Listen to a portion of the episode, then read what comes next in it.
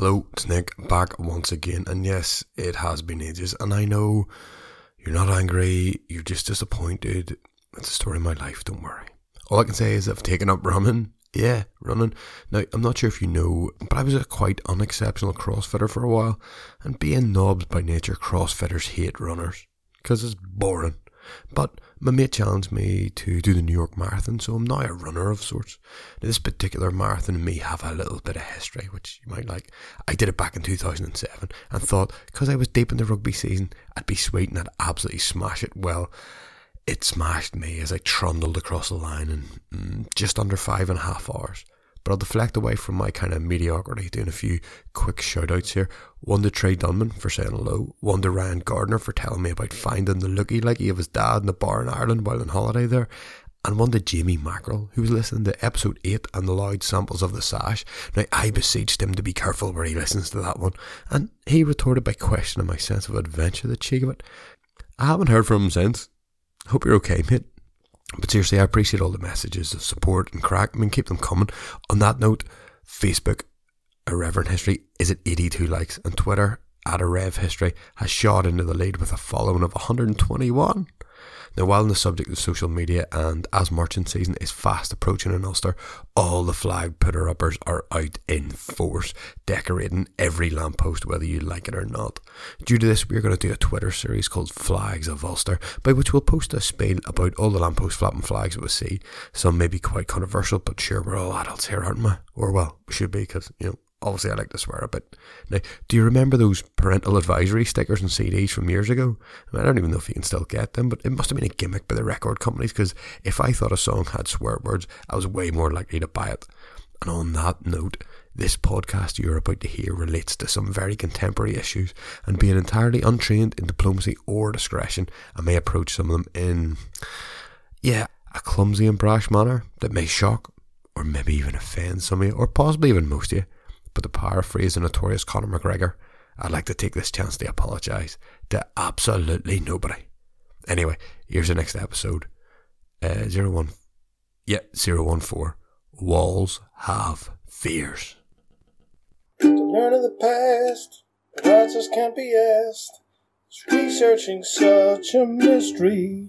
So I grab this podcast and I learn at last of Ulster's irreverent history. So the title could have been Walls in Peace, Got Them by the Walls, and even the slightly ridiculous wall bags. All would have had their place for what they represent, but Walls Have Fears, which is kind of like a nod to the World War Two slogan, you know, Walls Have Ears. It's just one, well, just because. They're, uh, they're all kind of clues as to what this podcast is about. I mean, if you're excited to hear a chat about redecorating my house, well, how would that disappoint you, as this is a serious history podcast, and we deliver content that is vastly superior to the deliberations of choosing Magnolia over Magenta, alright? No, today we're talking about big walls. Really, really big ones. Not like the ones you would sit on while drinking cider as a kid. No, these ones are massive and paid for by governments. Germany had the Berlin Wall, China had the Great Wall, and Gaza has the West Bank Barrier. Well, Northern Ireland has the peace walls. So grab a seat, strap in, and let's get cracking. Build that wall. Build that wall. Build that wall. So quickly back to the running part here, and yes, these stories do merge very soon, so bear with me, right? I recently took part in a Belfast Marathon relay. You know, it's half as a way to kind of test myself, my training, and half as a way for raising money for the Children's Heartbeat Trust that had helped my mate and his family during some really difficult times. Anyway, I was doing the first leg, but it was greedy. I wanted to do more, so I ran the half marathon instead, stopping off near the top of the Antrim Road, which is a killer hill, by the way. It's just all incline, but along the way, I was kind of taken aback by a few things, right? It wasn't my first rodeo though. I previously attempted a second leg, and running the route again certainly jogged my old memories. Now, believe it or not, I was young and naive back then, and my prep had not been so scientific.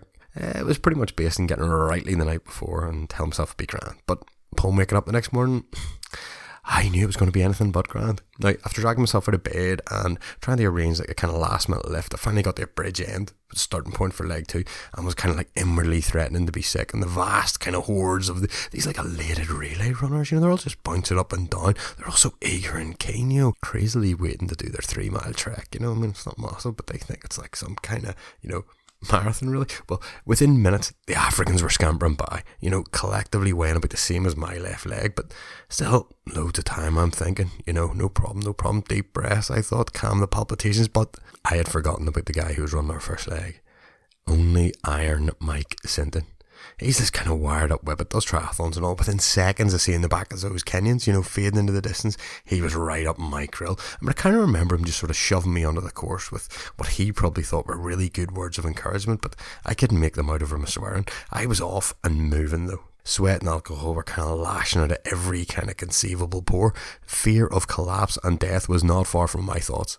But I was distracted by the sight of this kind of bearded guy. You know, he's like on posters atop the lamppost, and there must have been like a, an election. Who's this guy?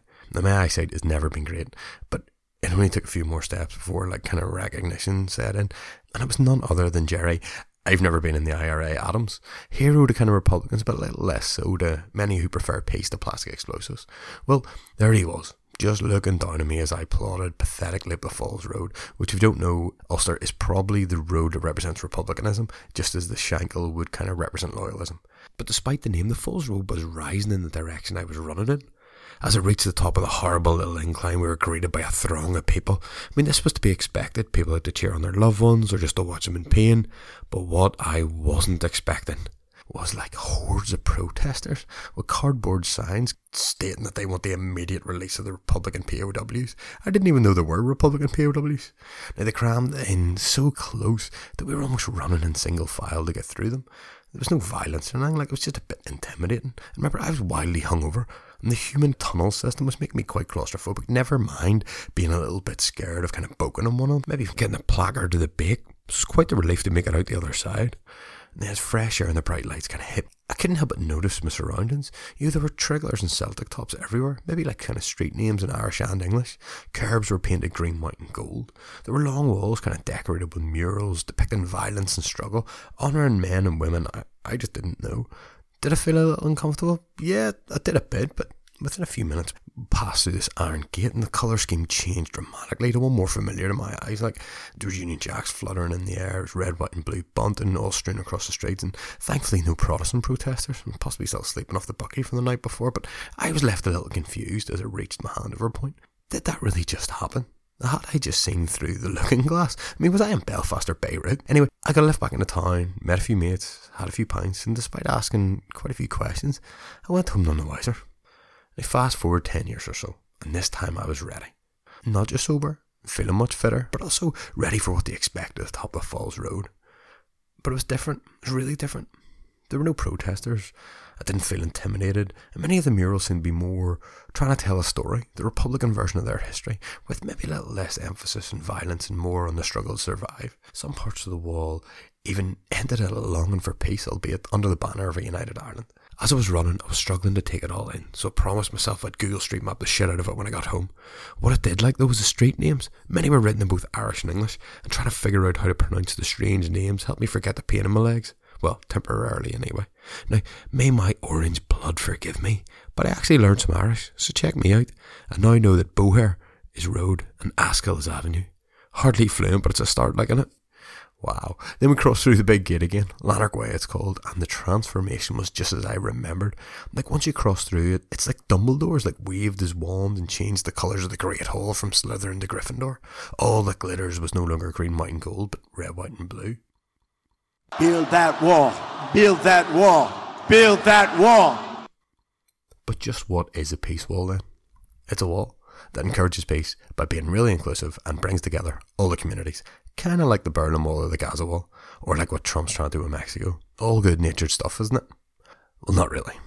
Now, the first wall was put up in Belfast in nineteen sixty-nine due to a serious and kind of sustained outbreak of sectarian violence in the city. So while America was still feeling the liquid effects of the Summer of Love, the British Army were building a wall in a kind of attempt to keep the kind of raucous rabbles under wraps. Did it work? Possibly. It's hard to say if the walls reduced or escalated feelings of security or fear, but what we do know for sure is that around maybe a hundred or more of these walls or barriers would be built, and the vast majority still stand to this day, mainly in North or West Belfast, but strewn throughout the streets like a kind of a patchwork of sectarianism. They can mostly be found in less affluent areas, curbstones daubed in the partisan paint, you know, and with the gentrification witnessed in other parts of the city yet to take hold. There's no shops selling cornflakes for four pound a bowl, or bearded hipsters serving pulled pork in a trial, and drinks just aren't serving jam jars.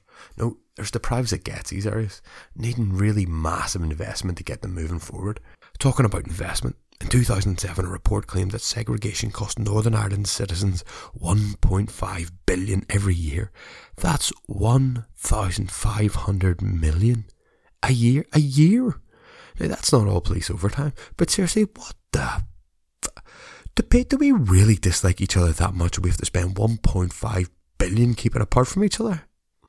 Build that wall, build that wall, build that wall. Now let's step back here slightly to a time of hope and to something that is known as the Good Friday Agreement. Well, now that's what it's called in English. It's going to Aine and Casta in Irish. Huh? And not to forget the Ulster Scots, whereby it is known as Good Friday Greetings. I love that one best, as it's really easy to pronounce and also gives me a bit of a giggle. Anyway, the agreement was, uh, it was what the people of Northern Ireland voted on in nineteen ninety-eight. It was sent out to everyone's houses, you know, a big brochure. And some may have actually read it, rather than just flicking through the pages and looking at the next pictures. But to be honest, I was still a little too young to vote. Honestly, I was. And I'm more into the R P McMurphy philosophy that I should be out in a convertible, bird dogging chicks and banging beaver. But my parents read it, and they voted as they saw fit, as did eighty-one percent of the population, with a whopping seventy-one percent in favour. But the crazy thing is, almost twenty percent didn't vote at all. I mean, just couldn't but bother ticking a docket in possibly the biggest referendum in Northern Ireland's history. Bloody stoners. But what did it mean? Well, a few things really. Ireland removed its long-held territorial claim over Northern Ireland, or the north of Ireland for those who refuse to recognise the putrid little statelet, as it's been called. Funnily enough, by some who refuse to acknowledge or recognise it. In return, there would be an agreement that if fifty percent plus one of the Northern Irish people wanted a united Ireland, then it would be so. It also provided a local executive and assembly, devolved power to Stormont, where the people of Northern Ireland would be able to make local decisions that affected local people. Though, as you may or may not know, that recently collapsed, and we have had no effective government for about a year and a half. Now, after the agreement passed, all the local politicians who worked tirelessly to get the job done got the photos taken, and that's what counts, isn't it? You know, amongst others, you have Bertie Ahern, the Irish Taoiseach, who may or may not have been caught up in a big financial scandal and ushered out of office. Bill Clinton, the guy who did not have sexual relations with that woman. Um, Tony Blair, who, after presiding over peace in Northern Ireland, then presided over the bombing of the Middle East. Uh, Gerry Adams, head of Sinn Féin, who may or may not have presided over the bombings of Northern Ireland. And John Hume uh, of the moderate nationalist S D L P, and David Trimble of the moderate unionist U U P. Nice photos, of course, of celebration, of triumph, of how two divided warring clans could come together to make a positive bilateral change, securing the future for the kids, etc, etc, et cetera. Add your hand of history on our shoulders soundbites here. There was also a lot of backslapping, holding aloft the national flags, platitudes for everyone. Well done, Northern Ireland, that's how you do peace, boom, done, close the book. Except there's a little epilogue to the tale of joy. Within a decade, the political landscape had shifted massively, and not necessarily for the better. Communities were polarising, and moderates were they were replaced by more extreme parties, most notably the Unionist, Bible-leaning D U P, under the control of First Presbyterian firebrand, the Reverend Ian Paisley, and the Irish Republican Party, Sinn Féin, under I R A commander Martin McGuinness. Now, despite their obvious and kind of like overt hatred for each other, there was an odd bromance kind of brewed between them, as if they almost liked each other. Oh, imagine that. There are actually numerous photos and clips of them sharing jokes and japing about. Two kind of blood enemies, just having the banter. Both are now dead, like ironically by natural causes, and with them seem to die the peace process, brought into kind of sharp focus by Brexit, which I'm not going to go into because this is only a short podcast, and I don't really know enough about it, just like ninety-nine point nine percent of the people that were somehow asked to vote in the matter. Since Good Friday Agreement was signed and sealed, there have been more than thirty additional peace walls constructed in the streets of Northern Ireland. Get that, thirty extra. One was even put up in a school. Yeah, a bloody school, as apparently people were using the school grounds to cross into a Catholic neighbourhood and cause trouble. The ultimate irony being that the school is integrated, so it has both Catholic and Protestant kids, and it's trying to break down barriers. But I actually had to put one up. There's a video I'll link to on irreverent history dot com slash zero one four. It's about the headmistress's thoughts and how they read the book The Boy in the Striped Pyjamas at the Wall, just for extra poignancy. even though if you've read that book, I'm not really sure the harrowing ending needs extra poignancy, but I, I appreciate her sentiment. So in the words of Olivia Newton-John, let's get physical, and we'll actually talk about what makes a peace wall. I mean, just what is it? I hope to have a video ready for when this goes out to show you exactly what it is, but my GoPro skills are kind of in their infancy, so if it turns out to be embarrassingly shite, it won't be posted. But in general terms, the peace walls are just bricks and mortar, uh, and barbed wire. Lots and lots of barbed wire. Now, when I think of barbed wire, I firstly think of like Pamela Anderson, obviously, but then I think of trenches or prison camps, and that image is probably not that far removed from reality. In the end, the walls would stretch for thirty-four kilometres, or just over twenty-one miles, with the longest wall being about five k all by itself, which is one Saturday morning park run, if you want a running analogy, because I'm all into running at the moment, you see. They're mostly in Belfast, but they can also be found in Derry, Portadown and Lurgan. But what do they look like? Well, a few are just like two metres high, the normal kind of fence that you would see around a secured perimeter, made of like kind of thick iron railings, but many are taller with extensions added on throughout the years, wire on top of metal on top of brick.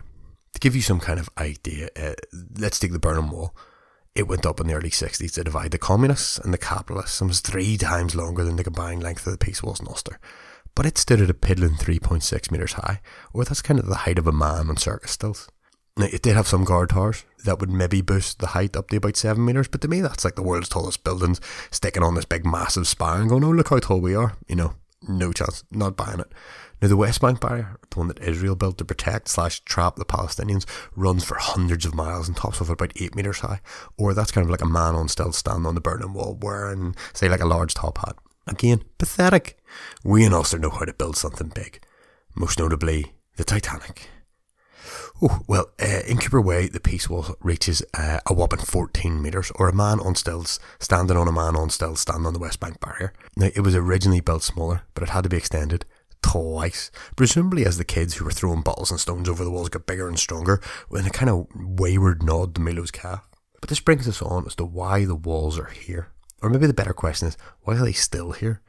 We talked about the Good Friday Agreement and the prospect of peace, yet it hasn't really panned out that way.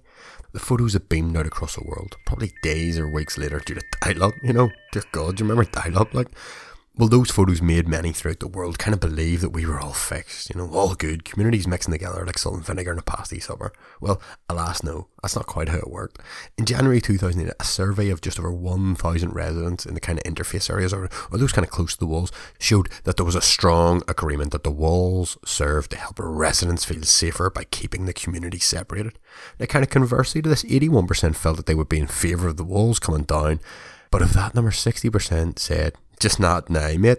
The walls kind of remind me of trolls, you know, that minded bridges and old fairy tales that my granny used to read, and, and that they maintain the kind of illusion of a defensive perimeter. But they're much more like modern day trolls. Those are the kind of internet variety. I think they serve a much more sinister purpose, one of isolation and protectionism, keeping things in and out, allowing certain areas to be controlled by certain groups, trafficking certain items. And maybe that's not in the best interest of modern Belfast. Also, recent events probably haven't helped, as kind of tensions have risen over Brexit, an Irish Language Act, lack of local assembly, all the bullshit that becomes day to day in a place like Ulster. But is it all bad? I mean, do the walls have a detrimental effect on the lives of those that live beside them? Well, it probably just becomes normal. Like waking up to murder on the news when I was a kid, it was so regular, I think that many of my generation were almost numb by it, accustomed to it, conditioned to accept that that's just how life was.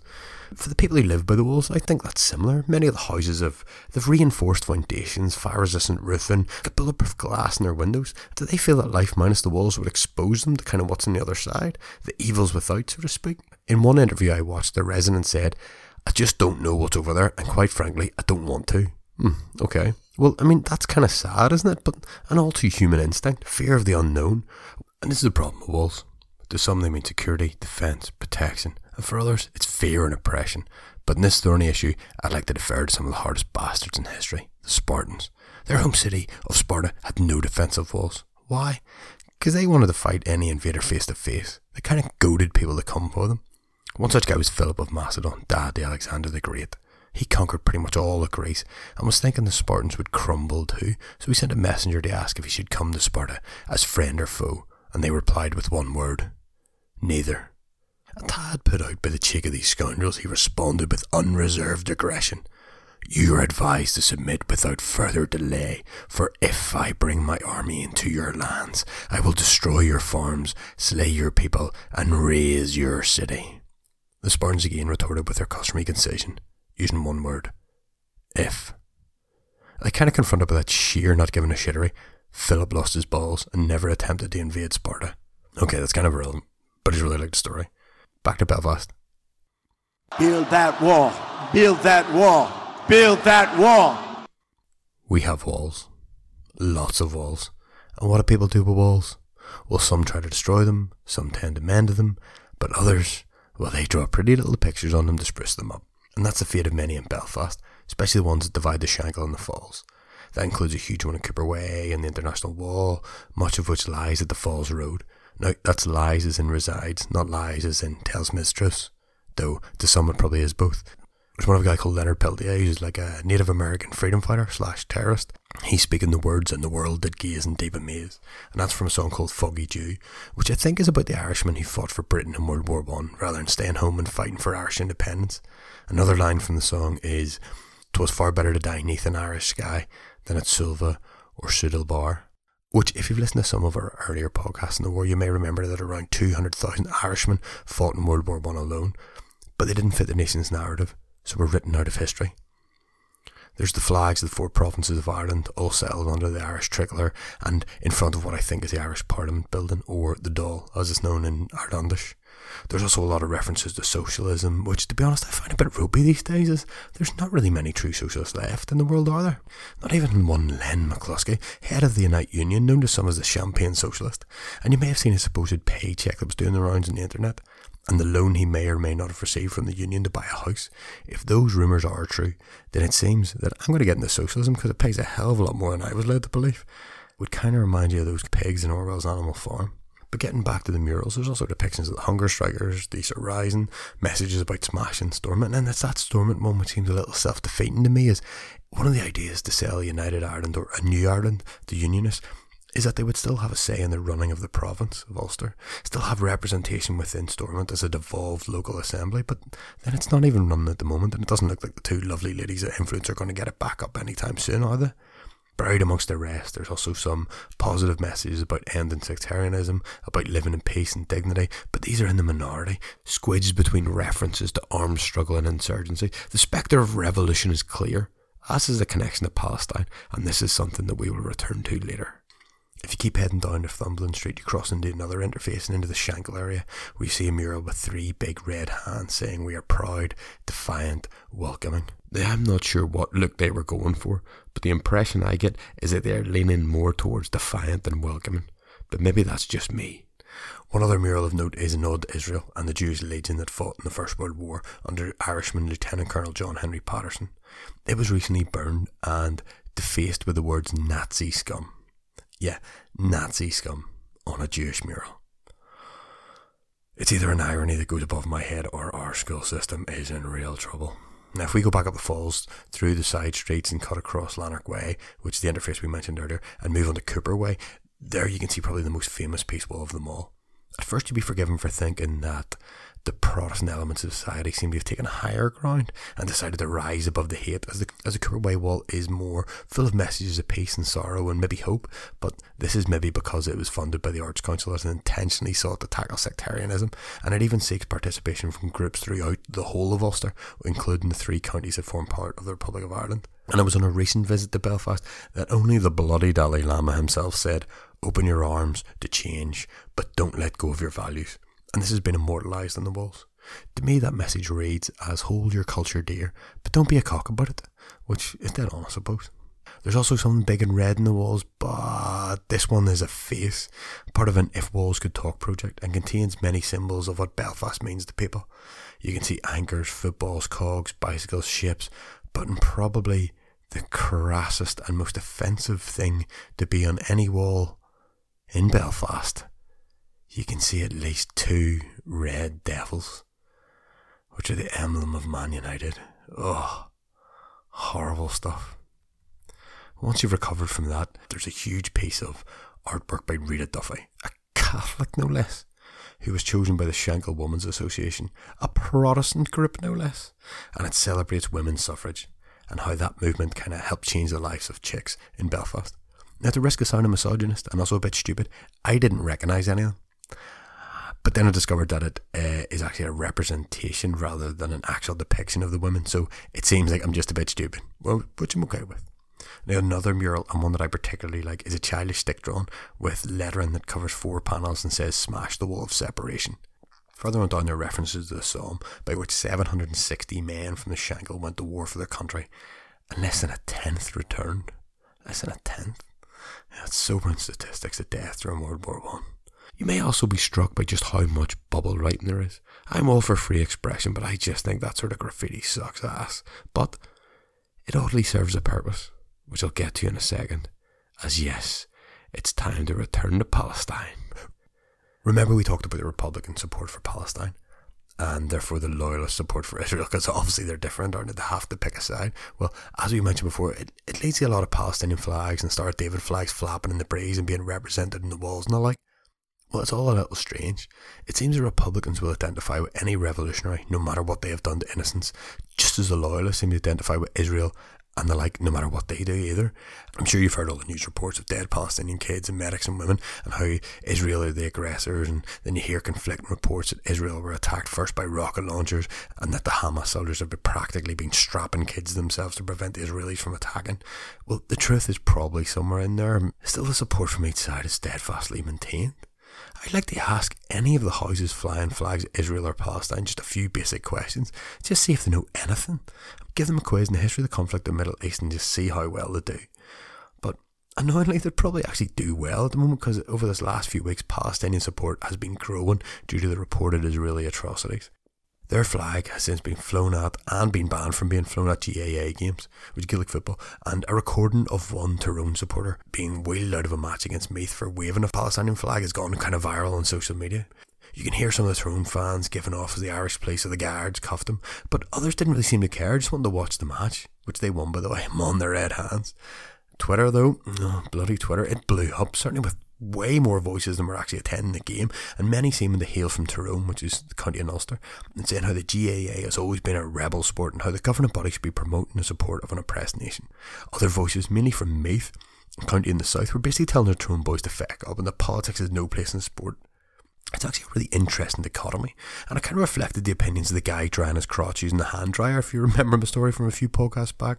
And he was saying how the Irish hate Nordies, or those from the north, no matter what religion they are, and it kind of made for curious reading that many from the south disagree with the opinions of the northerners, and it got me thinking just how ironic it would be if a border poll was called with the north saying yes to United Ireland, but the south said, uh, nah, you're alright. But to get back to the point I was trying to make, is that if you side with all the freedom fighters slash terrorists, no matter who they are or what they did, then there are going to be a few that taint the ideology that you're trying to portray. Take, for example, loyalists getting called Huns, as with the Germans in the Second World War, maybe better known as the Nazis, who quite publicly hated the Jews, yet there's an Israeli flag flying proudly from loyalist houses. Do you see how that doesn't really make sense? Then you have the Republican Palestinian supporters who call Hamas their brothers, as they're seen as persecuted people, yet they're renowned for putting members of the L G B T community to death by throwing them off roofs and torturing them and all that. So it's seemingly quite difficult being gay in Gaza, which is a bit more of a juxtaposition to Sinn Féin's reputation of equality, and actually seems more like a policy that someone at the D U P would try to implement. Plus, Ireland may have had shady links with the Nazis for a while, which almost makes them more like Huns, and Nazis hated everyone who wasn't Aryan race, including many of the guys on the Republican Wall, such as Bob Marley and Nelson Mandela, so it's all a bit murky and confused, but you wouldn't expect any different, would you? Build that wall. Build that wall. Build that wall. So a few years back, two thousand thirteen, when the Assembly was headed by First Minister Peter Robinson at the D U P, before his wife nearly collapsed the Assembly with an affair, and uh, Deputy First Minister Martin McGuinness of Sinn Féin, before he actually did collapse the Assembly, well, the two politicians, they vowed to remove all the peace walls within a decade. Now, both these men are no longer in positions of power, but unlike the Assembly, the walls have not collapsed, and nor does it look like the remaining one hundred or so will be removed within the next five years. But there are positives to be taken from these walls. I don't want it to seem like we're totally negative here. Well, in the vibe of Ripley's Believe It or Not, some of the peace walls have actually come down, and the first full wall to fall was in Crumlin Road, which was a real flashpoint area during the Troubles. Here, The wall was replaced by railings and some really nice shrubbery, and in true Belfast vernacular, a local resident said that after thirty years of looking at a wall, her new view was just class. For those communities not yet ready for knocking down the walls, there's, uh, there's like a less extreme option of adding gateways. And this happened in Alexandra Park. Previously at night it had been like a den for locals who were kind of polarised by religious hatred and causing all sorts of trouble, so a wall was put up to cut the park in two. A few years ago, and with the vast majority of residents in agreement, a gate was installed and opened between the hours of nine a m and three p m. The dog walkers loved it, as they could explore parts of the park previously unreachable. Kids rejoiced as the balls that were kicked over the fence could now be retrieved rather than burst on sight, and the groundkeeper, to be fair to him, he had a slightly easier route when cutting the grass. And guess what? The world didn't cave in either. And a little bonus was that a grant was given by the commission, and it was used to create a play park for kids. And the kids all play together without prejudice, because they don't give a shit about beliefs. They just want to have fun, get muddy, and climb up the slidey part of the slide. There's a few other walls that have added gateways, et cetera, but the main positive for me is to do with, like I said earlier, the bubble riding. Bet you thought I'd forgotten about that, didn't you? Well, I hadn't. So there. But if you drive up and down Cooper Way, you'll see lots and lots of people examining the walls and woeing to each other. These curious-looking wall inspectors were probably driven there by bus or by black taxi, and that's just one of the many stops on the tourist trail of Northern Ireland, which is absolutely popping right now. Cruise ships are showing record numbers of visitors. Gigs costumed up as Dothraki warriors, wildlings and white walkers can be seen swarming all over the Games of Thrones locations, and people are realising that Belfast, and Ulster as a whole, is a fucking beautiful place. Loads to see and do. Belfast itself is a world away from the city I knew growing up. The place is vibrant and lively and has lost much of its sinister kind of edge. I mean, the nightlife is buzzing, especially the Cathedral Quarter. It's really good street art and has a cracking bar in every corner. Terrorism and the Troubles have largely given away to tourism of the Troubles. Many former prisoners released early due to the terms of the Good Friday Agreement are now tour guides, retelling their stories of why and when. It's like an interesting gear change, and it usually includes a trip explaining their community street art, and certainly that in the Peace Walls. Many work in tandem with a guide from the other side, which maybe hints at reconciliation if you pay us, I suppose. Now, when the tourists are dropped off at the bubble writing on the Cooper Way, they add their names to those already on the walls, especially within the bubbles. It's like the cool thing to do in Belfast. You visit the Titanic building, you climb Cave Hill, you see Belfast Castle. Oh, and be sure to find a space in the Peace Wall to etch a message telling the locals how peace is inevitable, and then autograph it. It's incredible. Not just the cheesy messages kind of advising the locals to give peace a chance and all that we need is love, but the sheer amount of signatures. There must be hundreds of thousands all over it, with some really famous people like the old pant dropper himself, Bill Clinton, and the aforementioned Dalai Lama, but mostly it's just normos, you know, randomers, just people meaning well and doing what the Lonely Planet tells them to do. It's like a giant version of a hotel guestbook, and living proof that people want to visit. But it also makes it seem a little like a zoo, as they come and have a look and pity the poor animals before jetting back off to whence they came to tell their relatives about the time they braved the mean streets of Belfast. But I suppose that's just tourism, isn't it? It reminds me a little of being a kid and being forced to watch the news before Neighbours came on. You'd hear about places like Ethiopia, Lebanon, Yugoslavia tearing themselves apart, and you'd feel really sorry for them, just thinking, like, why can't they sort it out? Why do they need to kill each other over food or religion? I mean, neighbours killing neighbours is so sad, so stupid, blissfully unaware that we were just as bad in many levels.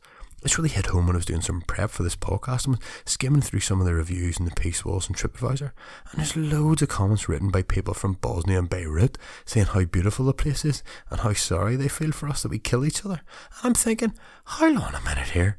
Cheeky bastards, how's the pitier become the pitied? Quite the awkward feeling that builds inside when you realise how the rest of the world sees your country. And then add to that messages from Australians, Asians, Africans, all countries that have also experienced British colonialism, whether for better or worse is a debate for another day, by the way.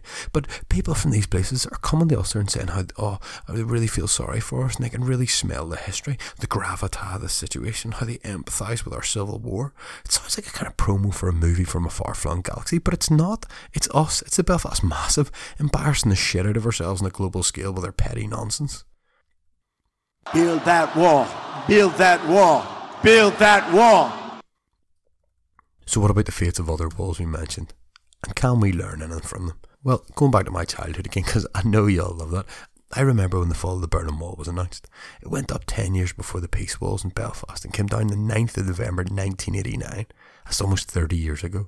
It was all over the news, and people were hitting the wall with chisels and pickaxes, enormous slabs of it falling off, loads of people were shaking hands and cheering. A really huge moment, massive, though as a nine-year-old I just remember thinking, why the hell is the guy from Knight Rider prancing along that wall?